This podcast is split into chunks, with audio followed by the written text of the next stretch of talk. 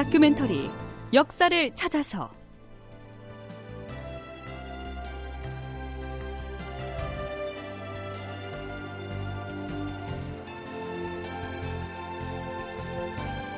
제 799편 이순신과 한산대첩 그리고 하객진 극본 이상락 연출 최홍준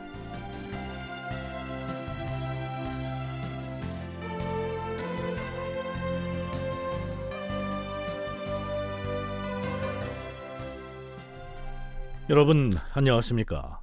역사를 찾아서의 김석환입니다.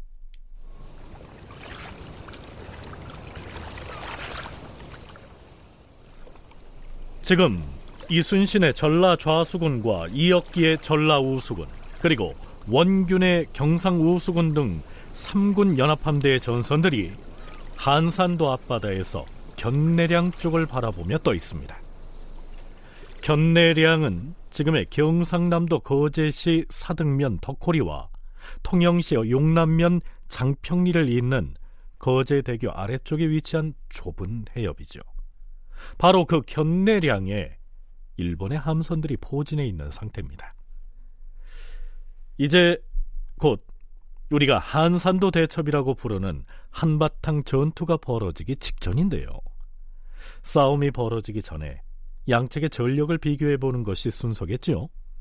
그런데 우리에게 이와 관련된 명확한 자료가 남아있지 않습니다.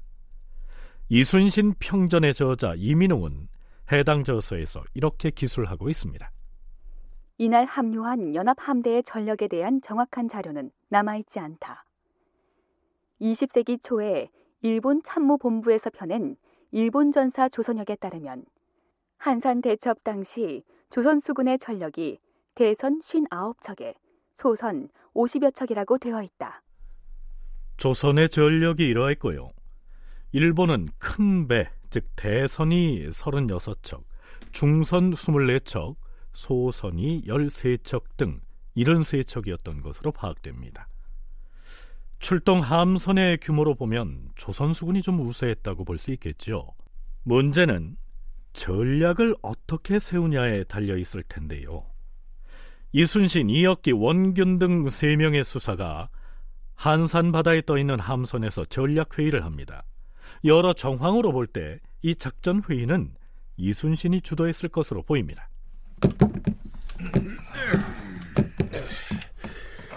복잡하게 작전을 짜고 말고 할 게 뭐 있습니까? 우리가 모든 함선을 동원해서 견이랑 해협으로 돌격을 하면 쉽게 이길 수 있을 텐데. 그렇게 단순한 문제가 아닙니다. 외선이 정박해 있는 바다가 너무 좁은 해협인데다 탐망선이 가서 살펴본 바에 따르면 수심도 낮고 암추도 많다고 하니 그렇다면 우리가 전 함선을 동원해서 공격해 들어가는 것이 오히려 불리할 수도 있겠군요. 그렇습니다. 그랬다가는 우리 함선끼리 좌충우돌할 수가 있어요. 난 반대요. 우리가 함선을 총동원해서 돌격을 해야 합니다. 그래야 저놈들이 겁을 먹고 전의를 상실해서 허둥댈 것이고 그때를 이용해서 함포로 공격을 하면 가볍게 이길 수 있어요. 우리가 그런 식으로 공격해 들어가면 외놈들은 아예 배를 묶어놓고 언덕으로 올라갈 겁니다. 그러면 더욱 좋지요. 사람이 타고 있지 않은 빈 배를 쳐부수는 것이야 식은 죽 먹기 아닙니까? 언덕에 올라가서 우리 함선을 향해 조총으로 공격을 하면 우리가 접근하기조차 어려워집니다. 그러면 어떻게 하자는 얘기입니까? 적선을 바다 쪽으로 유인해내야 합니다. 우리가 유인한다고 놈들이 쉽게 나오겠습니까? 전에도 몇 번 당한 놈들인데 외적선을 유인해낼 방책이라도 있는 것이오? 있습니다. 우선 우리 함선 대여섯 척만 견내량으로 진입시켜서 공격을 하면 외적의 다수의 선박을 출동시킬 것이고 그때 사정을 봐서 급히 바다 쪽으로 후퇴하게 되면 틀림없이 저들은 그 참 답답하십니다.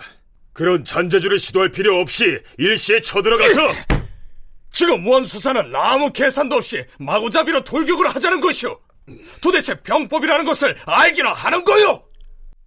이순신, 이역기, 원균 등 세 명의 수사가 한산도 앞 해상에서 견내량 침공 작전에 대한 전략 회의를 하는 상황을 상정해서 들려드렸습니다.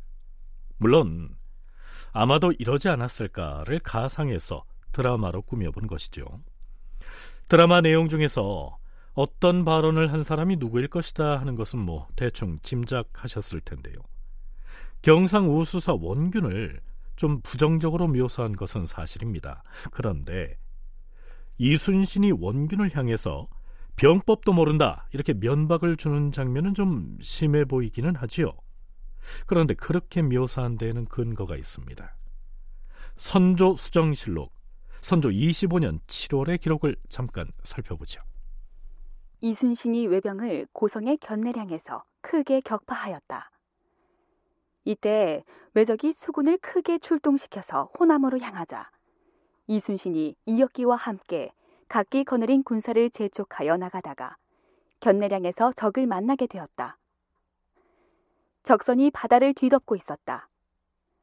원균은 앞서 거두었던 승리에 자신감을 내보이며 곧장 대적을 해서 격파하자고 하였다. 그러자 이순신이 말하기를 이곳은 항구가 좁고 얕아서 작전을 할 수가 없으니 넓은 바다로 유인해 내어서 격파해야 한다 라고 하였다. 그러나 원균이 듣지 않자 이순신이 말하기를 공은 병법을 이다지도 모른단 말인가 라고 하면서 이렇게 되어 있습니다. 전공학자의 얘기도 들어볼까요? 한국해양대 김강식 교수입니다.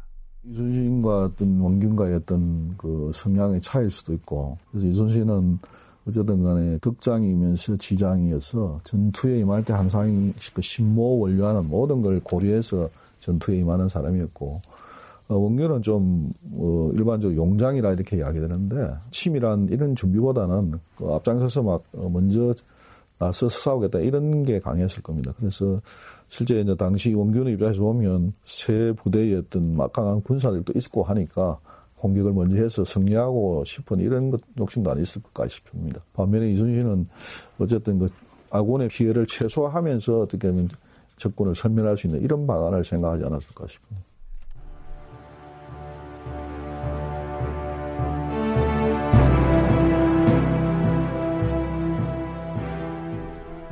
원균과 이혁기는 이때 해전에 대해서 세세한 기록을 따로 남긴 것이 없기 때문에 이순신이 선조에게 올린 장계에 의거해서 한산도 해전의 상황을 재현하자면 이렇습니다. 우선 이순신은 함선을 지휘하는 장수들을 불러 모읍니다. 자, 여러 장수들은 내 말을 잘 듣고 차질 없이 실행을 해야 합니다. 우리의 전략은 이렇습니다. 우선 판옥선 다섯 척이나 혹은 여섯 척이 먼저 선봉이 되어서 견내량 안으로 진입을 합니다. 그 선봉장은 제가 맡겠습니다. 제가 앞장서 들어가서 한포를 쏘아서 적선을 박살내고 아, 아닙니다. 선봉대는 적선을 격파로 들어가는 군사가 아닙니다. 아니, 그럼 공격을 하지 말라는 말씀입니까? 그렇습니다. 공격을 할 듯 하다가 적군이 너무 강해서 도망쳐 나오는 것처럼 선수를 바꾼 다음 노를 빨리 저어서 바다로 나와야 합니다. 아, 그러면 왜적이 함선을 출동해서 넓은 바다로 나올 것이고 그때 모든 함선이 집중 공격을 하는 전략이로군요. 그것도 아닙니다. 적선이 나오자마자 달려들어서 집중 공격을 하면 놈들이 배를 돌려서 도로 해안으로 들어가 버릴 것 아닙니까? 아니, 그럼 다시 추격을 해서 뭐 그렇다고 다른 방법이 없지 않습니까? 자, 여기 보세요. 이게 뭡니까? 궤도는 아니고 기러기가 날아가는 그림인가? 오늘 우리가 이 한산도 앞바다에서 구사할 진법을 소개하겠습니다. 우선 선봉대가 견내량 해협으로 들어가면 나머지 함선들은 여기에 있는 이 그림처럼 대열을 갖춰서 포진을 합니다. 전라 좌수군의 함선은 이쪽으로 이렇게 포진하고 우수군의 함선은 맞은편에 이런 대형을 갖추고 경상우수군 함선 일곱 척은 바다 쪽으로 더 나와서 이런 모양으로 그리고 거북선은 여기 중앙에 아, 그렇게 늘어서면 그 모양이 흡사 무슨 날아가는 새의 날개같이 맞습니다. 함선이 포진한 모양이 두루미가 날개를 펴고 날아가는 것 같지요. 그래서 내가 이 진법의 이름을 하객진법이라고 붙였습니다. 하긴 진이라 우리가 후퇴를 계속하면 그 배들을 추격해서 적선들이 계속해서 줄줄이 나오겠지요. 그때 북소리를 울려서 신호를 보내면 여기 이쪽에 포진했던 함선들은 이렇게 돌아가고 또 이쪽에 포진했던 함선들은 이렇게 휘어서 포진을 하면 놈들이 도망치지 못하고 안에 갇히겠지요. 아, 마치 학이 날개를 오므리듯이 그렇게 말입니까? 그렇습니다. 그때 안에 갇힌 적선들을 향해서 먼저 거북선에 돌파하고 좌우의 판옥선에서 총통을 발표하면 평소에 어떤 자기의 어떤 수양 공부를 통해서 아, 지형 지물에 대한 이런 것들 사전 정보 이런 걸 충분히 습득하는 분입니다. 그래서 그게 해당 지역에 맞는 전법을 요소 요소에 적용했다 볼 수 있는데 학진이라는 것은 결국 학이 날개를 펴면 양쪽으로 넓게 펴집니다. 그랬을 때 이게 각도는 어느 정도까지 펼칠 거냐 문제는 있는데 그 학의 양팔 사이에 적군을 유인해 드리는 거죠. 그리고 나서 사방에서 이제 날개를 오므리듯이 이렇게 하면서 그 안에 있는 적군을 공격하면 적군들은 가지 딴 데 도망갈 데가 없으면서 경멸될 수밖에 없는 구조입니다. 그래서 이때 한산도 바다 넓은 데서 이렇게 일본 군인들을 가운데 몰아놓고 직접적으로 조선의 판옥선이든 거북선에서 함포를 공격하고 하니까 일본 전선이 파손될 수밖에 없는 이런 구조입니다. 한국해양대 김강식 교수로부터 하객진의 운용 원리에 대한 설명을 들어봤습니다. 광주 전남연구원 김만호 연구위원은 이때 구사한 하객진법이 이순신이 현장에서 즉흥적으로 발상한 것이 아니고 전라 좌수영에서 꾸준히 연구하고 훈련해온 진법이었을 것이라고 얘기합니다. 육군 같은 경우에는 지형 지물을 이용해 가지고 이제 뭐 유격정을 하든지 게릴라전을 하는 게 가능하지만 사실 해전에서는 망망대해에서 섬을 제외하고는 특별히 뭐 은폐 은폐 할 수 있는 것도 없는 거죠. 그래서 바다에서 일대일로 싸울 때는 진법을 어떻게 짜는지가 굉장히 중요할 것 같은데요. 어, 원균의 기록이 없어서 잘 모르겠지만 이순신 같은 경우에는 전라 자수사를 맡았을 때부터 자주 진법 훈련을 합니다. 그러니까 이런 그 하객진도 그냥 이때 임기응변으로 나왔다고 보기는 어려울 것 같고요. 하객진 자체가 여러 배들이 약속된 자기 장소로 자리를 잡아줘야 되는 진법이기 때문에 아마도 이런 하객진 기법은 전라자수사 임명 이후에 꾸준히 노력했었던 이순신의 훈련의 결과가 아닌가. 자, 과연 이 진법을 이용해서 일본군을 쳐부수겠다고 하는 이순신의 전략은 성공할 수 있을까요?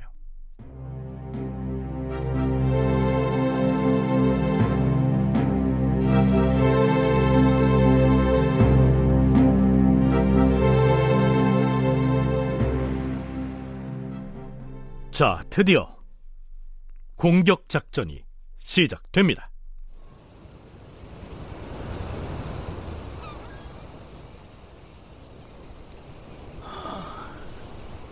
선몽대로 차출된 함선들은 견내량으로 진입하라.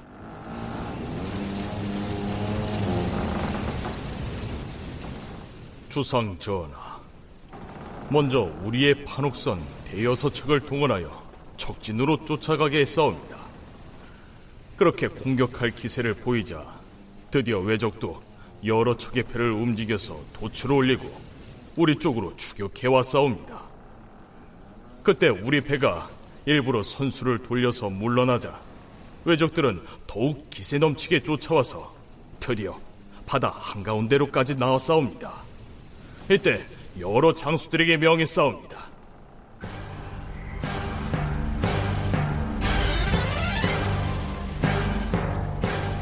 자, 양쪽에 포진한 함선들은 전속력으로 움직여서 적선의 도박을 차단하라! 거북선은 돌격하라!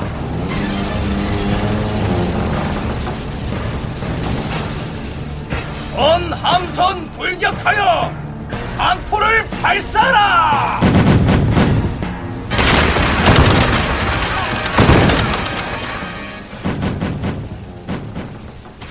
여러 장수들에게 하기 날개를 편 듯한 모양의 진영을 이루게 한 다음 일제히 진격하려고 명령을 내려 싸웁니다.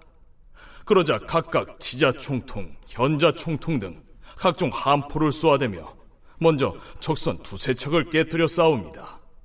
그러자 기가 죽은 외적의 배들은 도망을 치려고 하였으나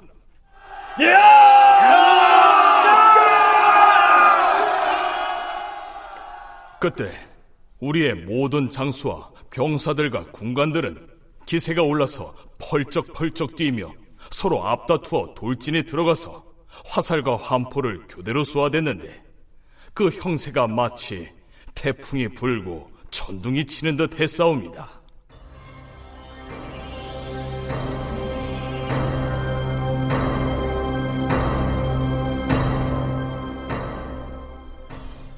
견내량 지역은 좁은 목에 해당되는 지역입니다. 그래서 그쪽에서 대함대들이 직접 싸우게 되면 배와 배가 부딪히게 되겠지요. 또 전투의 효율도 떨어집니다. 이렇게 생각해서 이순신 장군은 어떻게 하면 과연 이 견내량 좁은 해역에 진치고 있는 일본 군인들을 넓은 바다 쪽으로 유인할 것인가? 여기에 제일 포인트를 둔 거죠. 그리고 나서 유인해낸 그 함선들을 하객진으로 격파하는 그 장면들이 소개되어 있는 것입니다. 자, 승전의 소식을 들은 선조, 과연 그 기분은 어떠했을까요? 이번에 한산도 해전에서 승리를 거두었다니 모처럼 기쁜 소식이 아닐 수 없도다. 이건 그냥 승리가 아니라 지금까지 해전 중 역사의 길이 남을 가장 빛나는 쾌승이옵니다, 주상 전하. 음. 헌데 이번에 우리 수군이 구사한 전법이 하객 전법이라 하였는데 예, 그렇사옵니다, 전하. 이는 전적으로 이순신의 머리에서 나온 병법이옵니다. 신이 이순신과 가끔 서신을 주고받고 있사온데 자, 이순신의 장계를 보아하니 외적의 함선들을 줄줄이 격파하니 포염이 온통 한산 앞바다를 뒤덮고 피비린내가 사방에 진동했다. 이렇게 적혀 있구나. 주상 전하, 왜군이 바다를 통해서 전라도 쪽으로 진격하려고 이번에는 많은 함선을 동원한 것 같은데 다행히 우리 수군이 저들을 통쾌하게 격파를 했으니 이 당분간은 해상을 통한 전라도 점령은 이 엄두도 못 낼 것이옵니다. 그러하옵니다, 주상전하. 큰 전공을 세운 이순신에게 상을 내리시옵소서. 암, 당연하지. 마땅히 그리할 것이다. 임금은 이순신에게 정헌 대부의 자기를 상으로 내리고 글을 내려서 칭찬하였다. 다큐멘터리 역사를 찾아서 다음 시간에 계속하겠습니다.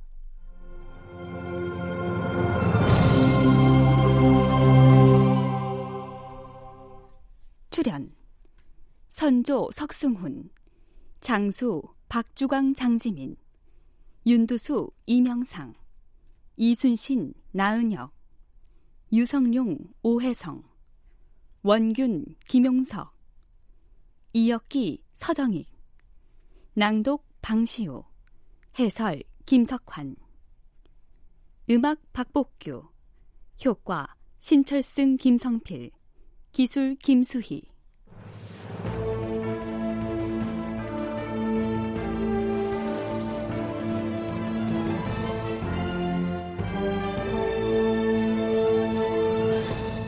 다큐멘터리 역사를 찾아서 제 799편 이순신과 한산대첩 그리고 하객진 이상락극본 최용준 연출로 보내드렸습니다.